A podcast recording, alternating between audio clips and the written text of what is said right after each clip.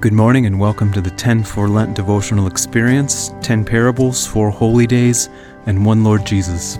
It's April 2nd, Good Friday. This is a holy day. I'm Greg DeMay. I serve as lead pastor at Elmhurst CRC. Good Friday is all about the cross of Jesus Christ. The cross is a sign of how great God's love is for us. It's a sign of the suffering that God is willing to embrace in order to forgive us and bring us back home to Himself. I invite you this morning to imagine yourself at the foot of Jesus' cross. You are not alone there. There are mockers there. There are judgmental Pharisees and other leaders there. There are Roman soldiers there just doing their job. Mary, Jesus' mother, is there, so full of feeling, knowing this day was coming for so many years. Mary Magdalene, healed and whole, and other faithful female disciples are there and John the disciple is there, alone amongst the 12 who were closest to Jesus for the past three years, those who had seen and experienced the most with him. And there are other regular people there, other sinners, just like you.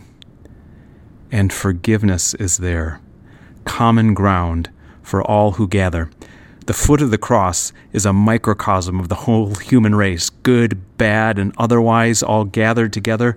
And the foot of the cross is a microcosm of what's in each human heart, good, bad, and otherwise. And the power of the cross sorts out these varied elements from each other.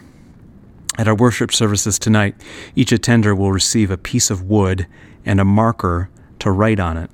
If there's something in your life that needs to be sorted out, something that needs to be forgiven or healed, a situation or a memory that needs the blood of Christ to wash over it, that's the thing to write down so that help and health and healing can come your way. You'll be able to write that down and place that piece of wood at the foot of the cross.